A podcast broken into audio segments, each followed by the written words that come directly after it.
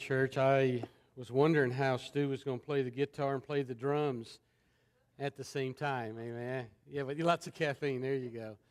Well, I'm glad you're here this morning. I want to invite you this morning to take your Bible, and I want you to turn with me to 2 Timothy chapter 2. Okay, I hope you brought the Bible with you this morning, and I'd encourage you to take it. I mean, you may have one in front of you if you don't uh, uh, have one with you, maybe one in front of you there. 2 Timothy chapter 2. And while you're turning there, let me just share with you that one of our faithful deacons, uh, you may have already heard, maybe not, but Dick Kraft went home to be with the Lord Friday. And uh, the visitation will be tomorrow evening at Ashby's from 6 to 8 service. Will be Tuesday here at 11 o'clock. And you be praying for uh, Dick's family, if you would. He, uh, faithful brother, faithful uh, deacon. It's good to have faithful deacons, amen and he was a good one. And all these years, in fact, uh, a lot of what we're sitting in this morning and enjoying was because of him and men like him. And so be praying for Norma if you would, okay? Well, we've been on the subject of leadership over the last several weeks. Uh, Don, I think, preached to us last week. I've been on uh, the subject for a few weeks, and today we kind of want to close out maybe that particular theme, go on to another theme, okay? Let me tell you what um, my goal has been. I, I, realize that we're in the process of nominating men to uh, be deacons in our church. I add another group of men to be leaders in our church. And of course, when we went into this series, the, the idea was that we would address some areas of Christian leadership, church leadership, perhaps challenge some men and certainly help you have some direction on who you might nominate. But I got to tell you, uh, there was more to it than just that, okay? I, um, my, my goal was not just to address male leadership in our church, but I wanted to challenge uh, those of you that are entrusted in leadership in, in your home. I, I just believe that our homes need godly lead. Our church needs, of course, godly leaders. Our homes do, our families do, our wives cry out for that. And so I have to tell you, there was kind of a uh, there was a main goal, but there was also a, a secondary goal, and that is to challenge our men or whoever is in place in a leadership role in, in some area of your life to think about what it means to have influence to be a leader of people. Now, this morning, they, the, the title of the message is The Character of a Leader. Let me tell you a little bit about what's going on. Paul is in the very end of his life. This letter, 2 Timothy, was written about 60 AD 66, okay? We know Paul probably died soon after. We're not exactly sure when. We know, at least we feel like he was killed by Nero. Nero burned Rome in AD uh, 64, probably because of that and the backlash he got from that. He arrested Paul, brought him into prison. Paul knew this was the last go for him. History tells us that Nero died in AD 68. If this was written in 66, and Nero killed Paul, and Nero died in 68. So we're looking at the most, somewhat of about a, a two year window and I don't have any doubt that Paul knew that his life was just about over. Paul knew that the, the window of his service was drawing to a close, and he wanted to write one last letter. He, he wanted to address it to one of his disciples, a, a young man by the name of Timothy. Timothy was probably about 40 years of age. I used to think that was old. Now, uh, now that I'm over 60, I realize 40 is awfully young, you know. And so Paul is writing to Timothy, and he's wanting to get some last words into Timothy. I think 2 Timothy chapter 2, verses 1 through 4. Uh, some of the most striking verses in all of Paul's writing. I, at least it's some of my favorite he uses in this chapter a lot of different metaphors. We're going to look at the metaphor of a soldier today. He, he, he, he, Paul does that a lot. A soldier for Christ Jesus. There's some marks that a soldier must have. Paul will also use the illustration of a farmer. He'll use the illustration of an athlete. He'll, he'll use those illustrations to drive home the truth that believers in general, but leaders in particular, must, by their very calling, by the very nature of being a leader, has to live different, must live distinct from all of the world around them. And so let me just tell you in a few words what this sermon is. Okay, now don't turn me off and don't leave, okay? But I want to give you the sermon in a nutshell. Here's what Paul is saying to Timothy Timothy, I couldn't do it alone. And so I gave to you what I got. And Timothy, I gave it to you. In a sense, I'm passing the torch to you because I'm soon to be gone. And Timothy, I'm giving you what I had so that you could carry on the torch of the gospel of Jesus Christ. But Timothy, you can't do it alone either. Timothy, you're going to have to draw some men around you. And Timothy, what I've given to you, you're going to have to give to them. Because, Timothy, one day, your life's going to be over as well. Timothy, one day you're going to be forced to pass the torch on to others who will take what I've given to you and what you have and what they have. They'll have to give it to, on to others. And they'll have to give it on to others. And Timothy, if we don't do this, then the whole process breaks down. And we begin to encounter division and problems, and the gospel of Jesus Christ begins to be watered down. And Timothy, the church, will become in disarray. And so he writes to Timothy in verses 1 through 4, he gives Timothy four character traits of a leader. And I want to give them to you this morning. The first thing we're going to talk about is that a leader in God's army, a soldier on active duty, must be strong in his spirit. I want to talk to you about that. Not strong physically, but strong spiritually. And guys, I, I, I know I'm going to be addressing some leadership areas. And, and, and so I'm going to be directing some thoughts to you. Maybe I go overboard on that. I've been told I do. That's okay. When you straighten up, I'll get on the women, okay? But I'm going to drill you today, guys, because a man of God, a God man, oh, he's got to be strong, not with these guns but in his spirit, okay? Number two, guys, you've got to share what you know. You got to know some things. But then what you know, you got to share. And I'm going to share some personal reflections in that. Number three, a character trait of a man of God is that he's always willing to suffer for the cause. Anything of worth, anything of value requires suffering. And we don't like to talk about that in our world. We don't like to think about that in our world today.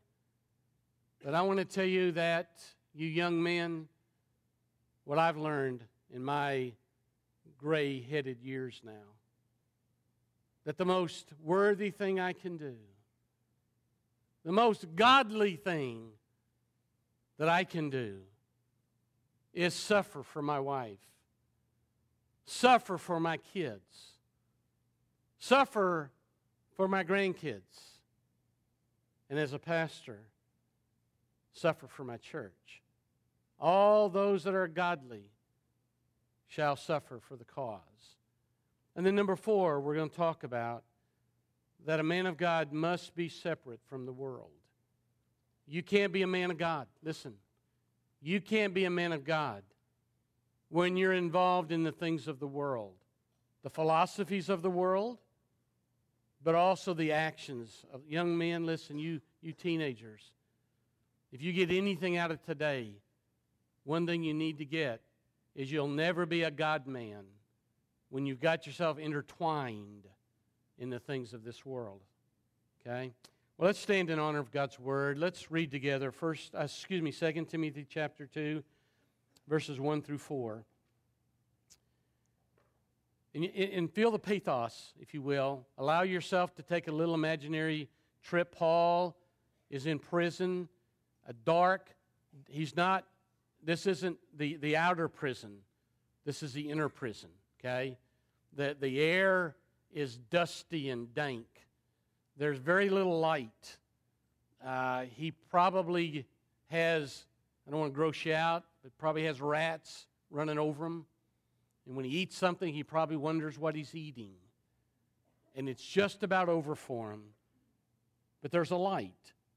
He says, You, therefore, my son. That's his light. Okay? You be strong in the grace that is in Christ Jesus.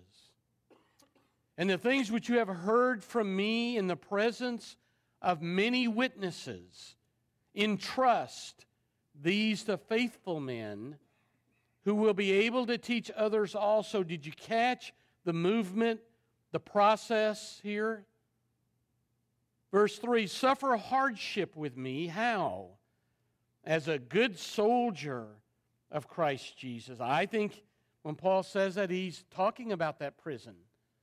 I think he's talking about the meetings, the beatings that he's had, the, the, the shipwrecks that he's gone through. And then in verse 4, he says, No soldier in active service entangleth himself or entangles himself in the affairs of everyday life. And then here's the purpose statement for this purpose, that he may please the one who enlisted him as a soldier. Father, I, I love your word. I love all of your word. But Father, these four verses just capture my heart, it captures my emotions. And God, it, it, it makes me, first of all, it makes me realize how short I come up. But God, it makes me want to strive to get to give so the process doesn't break down. And God, I, I pray today that these that are here, there may be some single moms that's forced into the role of being a leader in their home. There may be a grandma or a grandpa here that's been forced into raising their grandchildren. Never thought they would have to fill that role. Wasn't meant, designed to do that, but yet because of some circumstance, they are now raising not their kids, but their grandkids. And God, they need to know, they need to be challenged, they need to be encouraged with these words of what it means to be a God man that passes on generation to generation, or it all breaks down. God, today, maybe there's maybe there's just a young daddy who's overwhelmed by this thing called dad. And he doesn't know what to do, how to do it. God, maybe some of these things we're going to talk about will help him in the greatest privilege he'll ever have, and that is to be a husband and a daddy. Maybe it's these high school boys wondering what life's going to be like in just a few years when they get outside of mama's, daddy's thumb. And they wonder what direction they're going to go. They're wondering how they should even go. Maybe today, your Holy Spirit will speak into their life, speak into their heart, that they'll, Lord, uh, uh, agree and, and accept uh, some of these, these, these, these characteristics that a God man, that a leader must have so that the process doesn't break down. God, I surrender myself to you.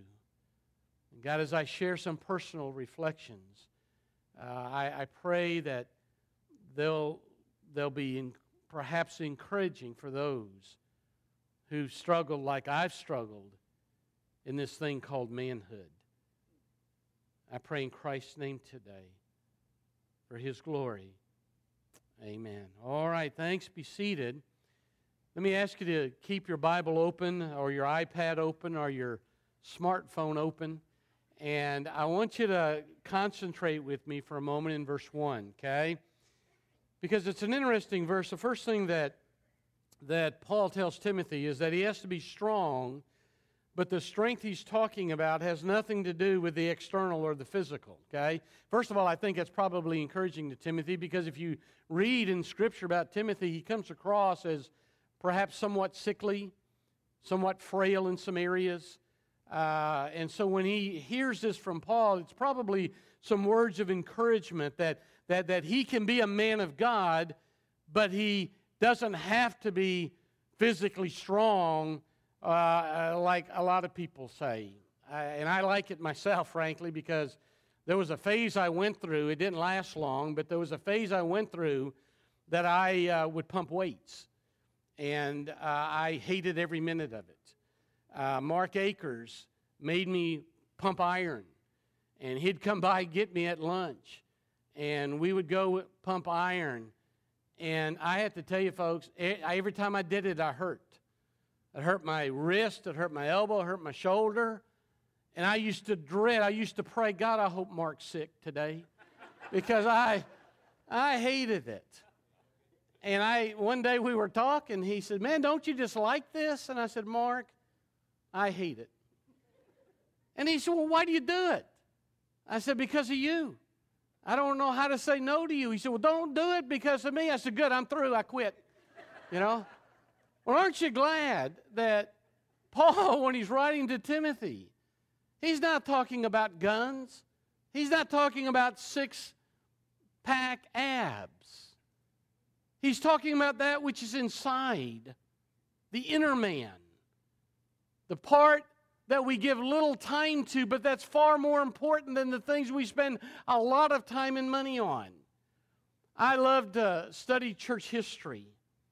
I love to read about Martin Luther and John Knox and all those guys that we're so indebted to, to standing up for the cause of Christ. And, and one of the things I've noticed is all of the giants, it seems like, of the faith that, that through the years have carried the torch of the gospel, every one of those guys seemed to have some kind of physical ailment stomach, emotions. Charles Spurgeon, the, the, the, the greatest Baptist preacher next to Don that has ever lived, used to suffer from deep bouts of depression.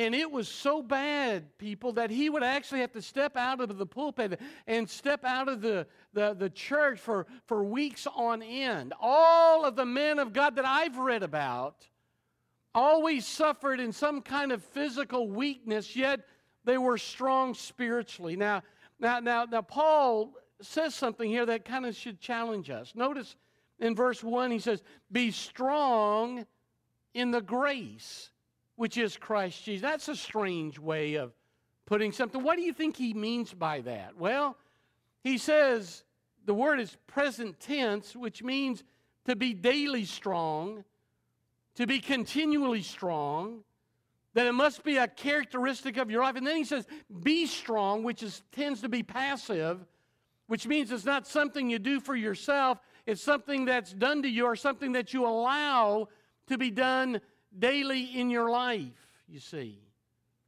But the word strong that he uses is a very strong word. It's a word which can be translated stubborn, which makes me feel better about myself, you know? It's a word which means to be tenacious. In other words, you don't quit.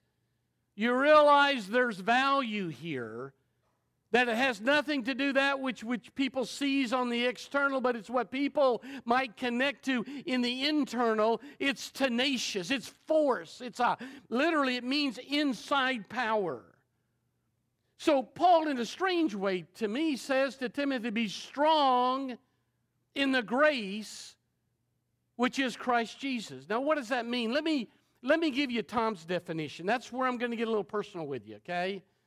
Here's, my de- here's Tom's country boy definition strong in grace is the ability to do everything that God calls you to do, even if your personality doesn't want to do it. Even if your personality screams, No, I can't do this. Even if your temperament wants to run scared. You see, Paul is talking about ability that is beyond your personality. I want to tell you, God's call on your life won't let you hide behind your personality because if you hide behind your personality, you're going to be afraid all the time or you're going to be scared all the time. This means that you're willing to do what you may not want to do because God has other plans for your life. Let me share with you my fear of preaching.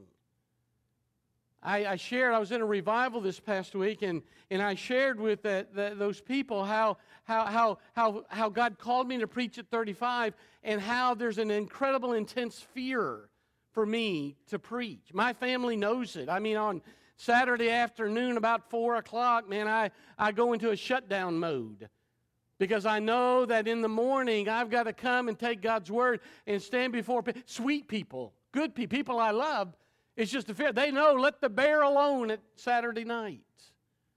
Because there's an intense fear. And, and there's a part of me, my personality says, You can't do this. It screams at me, Don't you do that. But you know what, folks? Every Sunday I got to do it. In fact, the week goes. Last week, Don preached, and, and it, it was kind of a blessing in a way because I had to. I got to step outside of the study. I got to step outside of the the pressure, and I thought, oh, this is going to be so nice.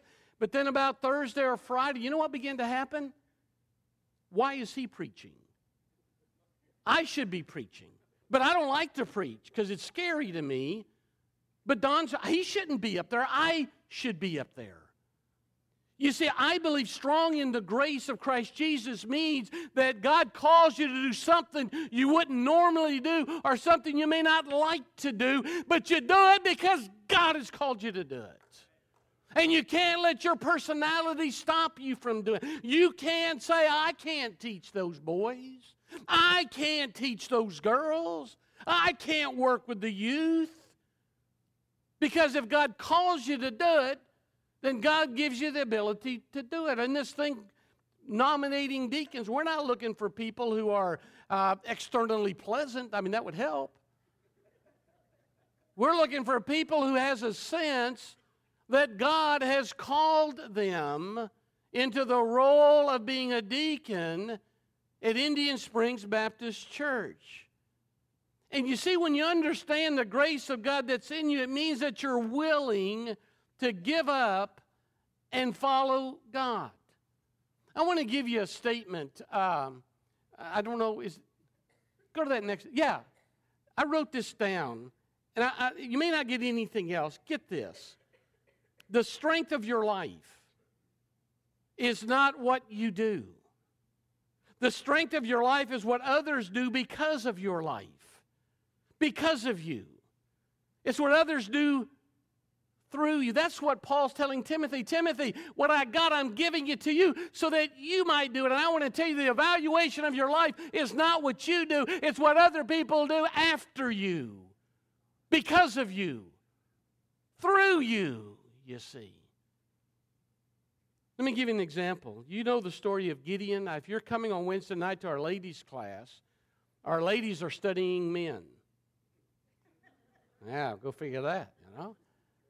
But they're not figuring, they're not studying Stu. They're studying Gideon, okay? Now, I don't know if you know much about the story of Gideon. It's a fascinating study. God called him to go, go against 135,000 Midianites. Now, Gideon had 32,000 Jews. And he said, Gideon, get your 32. I got 135,000. And I imagine Gideon gulped and said, Oh, wow. But then God said, Hey, Gideon, guess what? You got too many. And so, what Gideon began to do is go through a process, God leading him to strip away the excess. When he got through, you know what his fighting weight was? 300. 300, I think, against 135,000. Now, my math serves me right, and I barely got out of math. That's one Jew for 450 Midianites. Can you imagine it? I mean, think of, back in those days, how they fought is they'd be on a hill, there'd be a valley, and there'd be a hill over there. So you could see your enemy. Now, can you imagine a general coming up to his men and saying, Men, here's the plan. You see the enemy over there? I want each of you to pick out 450 that you're going to kill. Yeah. But that's what they did. And what did they did they run and hide? No, they began to shout, "A sword for the Lord! A sword for Gideon!" And they defeated the enemy. What made them do that? Guns? Abs? No. It was a spiritual thing inside of them. And Paul tells to me, and I say to you today, you men be strong in the grace that is in Christ Jesus. Not in your strength, not in your ability, not into your intellectual prowess. You be strong in the grace that is in Christ Jesus alone. Number two, look at verse 2. The second trait, he has to be a man who shares what he knows. Look at verse 2. Things you've heard of me, you have heard from me in the presence of many, entrusted to faithful men who will give it away also. Here's what he says. First, you got to have it, Paul. I mean, Timothy. Secondly, you got to share. If you don't have it, you can't give it. If you have it, you can't hold it, folks. That's what he's saying. Now, gang, if you don't have it, then you can't share it. And if you don't have it and you don't share it, then, like I said earlier, the whole process begins to break down. That word entrust means to, to set it before. It's actually a word that has to do with uh, setting a table, a food. You, you set the table open in front of everybody. That, that's the idea of the word. And so, what Paul's telling Timothy is Timothy, take your life, open up your life and give your life away to others. Speak into their life. Show them your life. And he wants Timothy to know that if he's not doing it, then he's not being spiritually. He doesn't have the spiritual trait that a God man should have. Listen, this, this handing the torch is a way of life. It happens. Let me give you an example. I, I, uh, I was named after my grandpa. He was a wonderful guy, man. He was my hero, one of my heroes. And when I was in, I guess, late high school, I know Paul and I were dating, so we weren't married. Um, my grandpa had a stroke. And back in those days, when you had a stroke, kind of a, go into a coma, you just went home and you went home to die. That's what you did. And so we put grandpa on his bed, and, and every evening the family would gather together and uh, we would all sit around and we'd talk to Grandpa, and, and we went through that grieving process that everybody goes through, you know. And I'll never forget one evening, my, my grandmother, we were all sitting there, and I remember Grandma turning to my daddy and saying, Johnny, Johnny, what are we going to do? And I remember my dad saying, Mama, it'll be okay. Now, I didn't realize it then, I do now. That was a strategic moment in the life of our family. That's the moment that the torch passed from grandpa to daddy. That was the moment that my dad realized that he now was the leader of this Williams group. And he took over the reins of leadership. And daddy led us for years. He led us uh, regularly, faithfully for years. And then about seven or eight years ago, maybe, some of you remember that a tornado came through and, and uh, snatched my dad and uh, carried him on to glory. Well, we had the service. I had the honor of preaching Daddy's service. And then after the service, we went out to the graveside under the tent. And my dad was a military guy, and so the, uh, the service people were there, and they had the American flag on the casket. And, and they, they, they stood at attention. They, they, they folded the, the flag. And because Mama was already gone, and because I was the oldest boy, they, they, they, they brought the flag to me and they handed this folded flag to me into my lap. And those guys stood at attention and they saluted me. But, folks, listen, they didn't salute me, they saluted my daddy.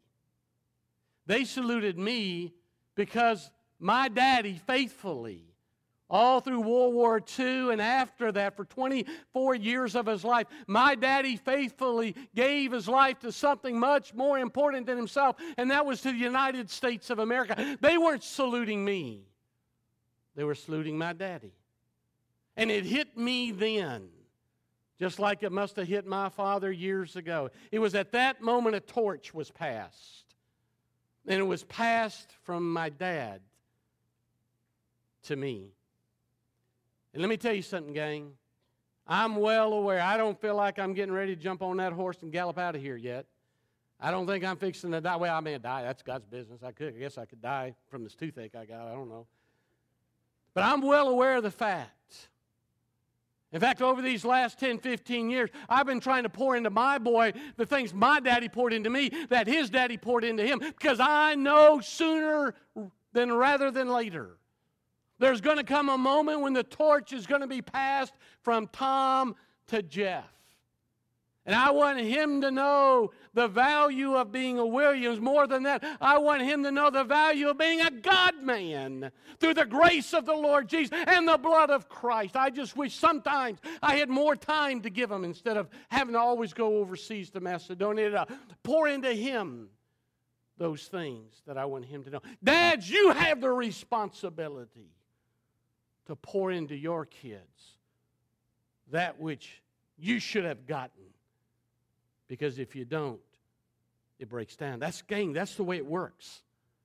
You know, if I was a country singer, I'd sing that song, Time Marches On, you know what I'm talking about? I could use the drums.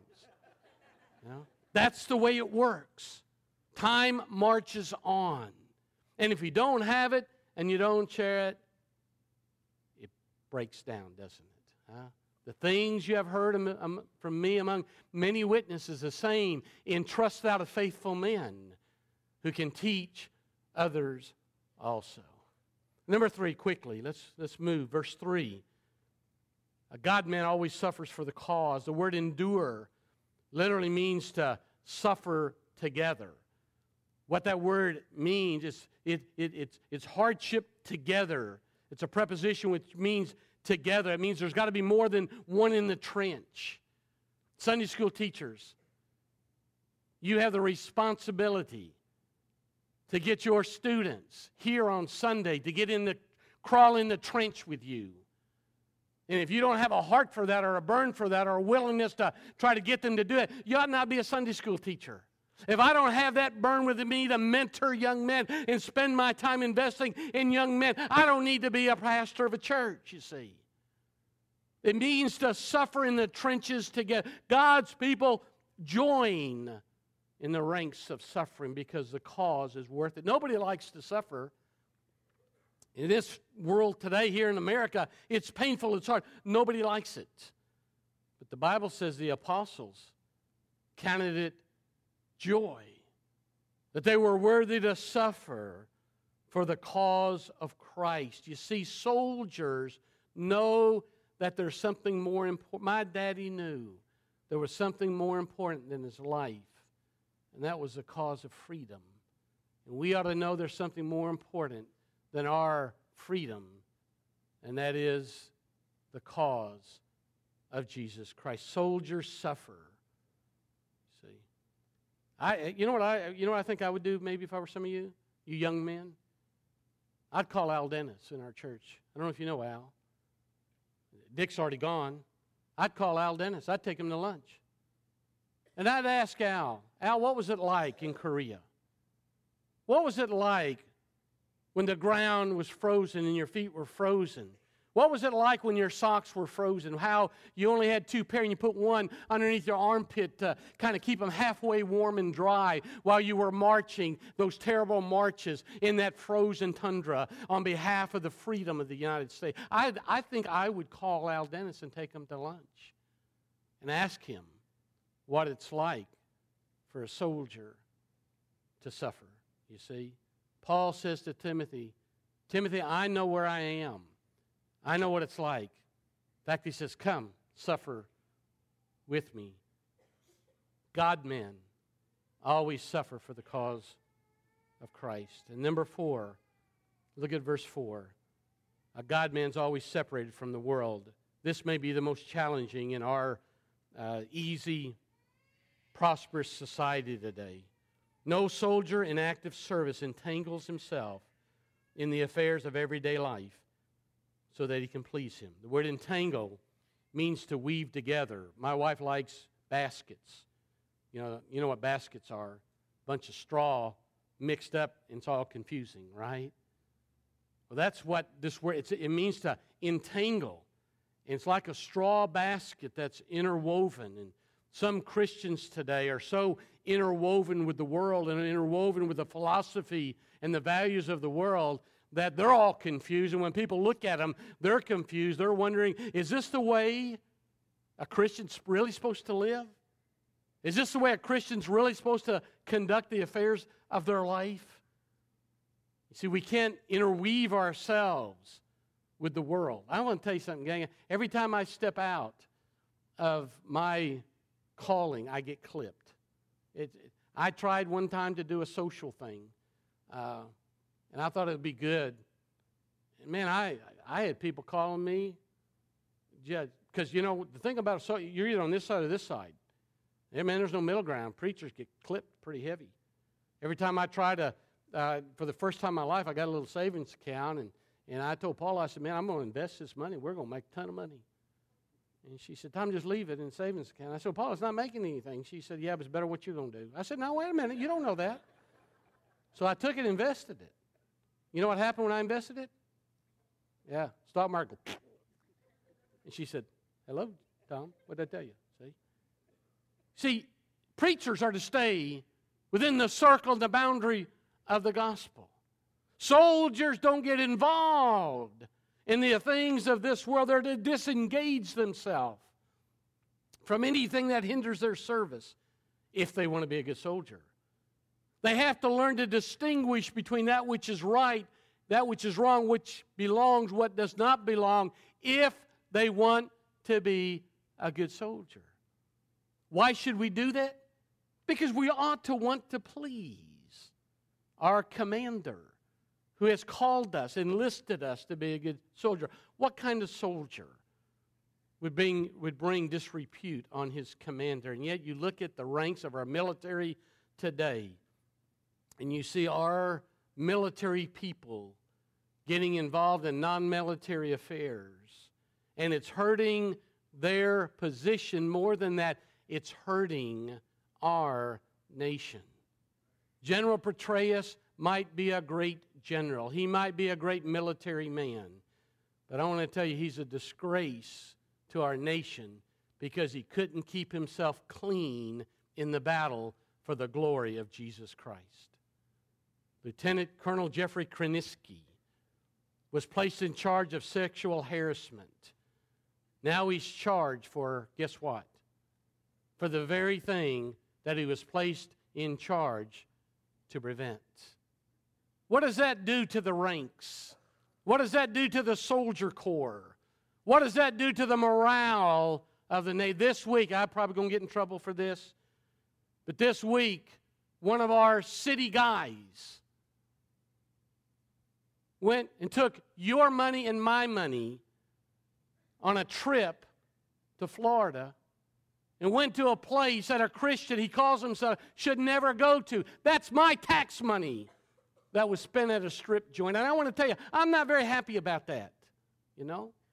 What idea do we have to go by the name of Jesus Christ who gave his life and shed his blood and then go and entangle ourselves in the affairs of a fallen world? Huh? What right do you have to live your life in a way that brings disrepute upon the blood of the very one who gave us all that you might have life eternal. By the way, I want to tell you, we got a guy in our church that didn't go, whose integrity is intact. And I want to tell you, I praise God that I pastor people who don't get themselves caught up in that kind of crud. And they keep themselves unspotted in the world the way a Christian should. And that's probably a rant, but I, I, I, I want to tell you, that ticked me off, y'all. That ain't right. That ain't right. You don't do that. Well, anyway, why? Why should we? So that we may please our King. I want to give you, in closing, three levels to live, okay? Today, you got a choice. Three levels to live, resulting in three different kinds of life. You choose. You can choose to please yourself, but that's a selfish way to live. Christians don't choose, should not choose to please self. Paul in Philippians chapter 2 was so down, that's in his first imprisonment. And he said they all seek their own things, not the things of Christ. You can choose to please yourself. Many today do, but it's selfish. Number two, you can choose to please others. You can do that. That's been a struggle my whole ministry. I told you I was going to be pretty open. That's been a struggle my whole ministry. I sometimes I run around trying to make people happy. But I want to tell you what I've come to learn. That's a soft way of living. Paul said in Galatians chapter 1 if I please men, I can't be a servant of Christ. It's been a battle my whole life trying to be a people pleaser, but it's a soft life. Then you can choose to live to please the Savior, and that's a spiritual life. In 1 John, he wrote, We are to do the things that are pleasing in His sight. And oh, I want to encourage you, people. And I want to challenge you if you're blood bought, if you belong to the King, I want to encourage you to do. Choose number three live to please Him. Do those things that are pleasing in His sight. Because the day's going to come on that you're going to have to give the torch to little Johnny or little Susie. And when that day comes, you ought to have the joy of knowing that they saw you do those things that please the Master.